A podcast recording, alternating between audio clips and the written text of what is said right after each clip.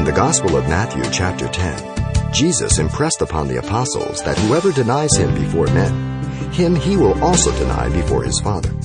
With many more cautions from Scripture for denying Christ, here's Pastor Xavier Reese with the simple truth. If you've ever read the first epistle of John, you know that he wrote that epistle to combat Gnosticism, the heresy of Gnosticism, that denied that Christ had a human body. John wanted to make it very clear that Jesus had a human body. In the opening verses of chapter 1 of 1 John, it says, That which was from the beginning, which we have heard, which we have seen with our eyes, which we have looked upon, means gazed, which our hands have handled concerning the word of life. The life was manifested and we have seen and bear witness and declare to you that eternal life which was with the Father and was manifested to us.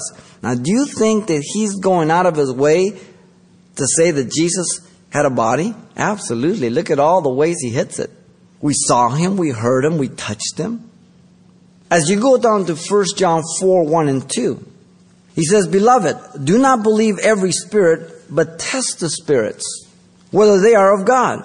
Because many false prophets have gone out into the world. By this you know the Spirit of God.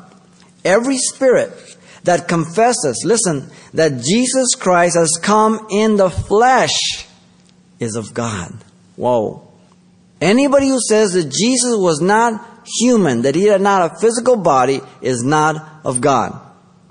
Here John tells us what kind of spirit denies the humanity of Jesus. Listen to him in 1 John 2:22. Who is a liar but he who denies that Jesus is the Christ, the anointed, the Messiah? He is antichrist who denies the Father and the Son. So whoever denies that Jesus is the Christ, the Messiah, he denies the Father. And he identifies him as an antichrist Christ. In 1 John 4 3, and every spirit that does not confess that Jesus Christ has come in the flesh is not of God. And this is the spirit of Antichrist, which you have heard was coming and is now already in the world. We know the ultimate fulfillment of the Antichrist during the tribulation period. But John says his spirit is already here through many men. One more. In 2 John, verse 7, it's only one chapter. For many deceivers have gone out into the world who do not confess Jesus Christ as coming in the flesh. This is a deceiver and antichrist.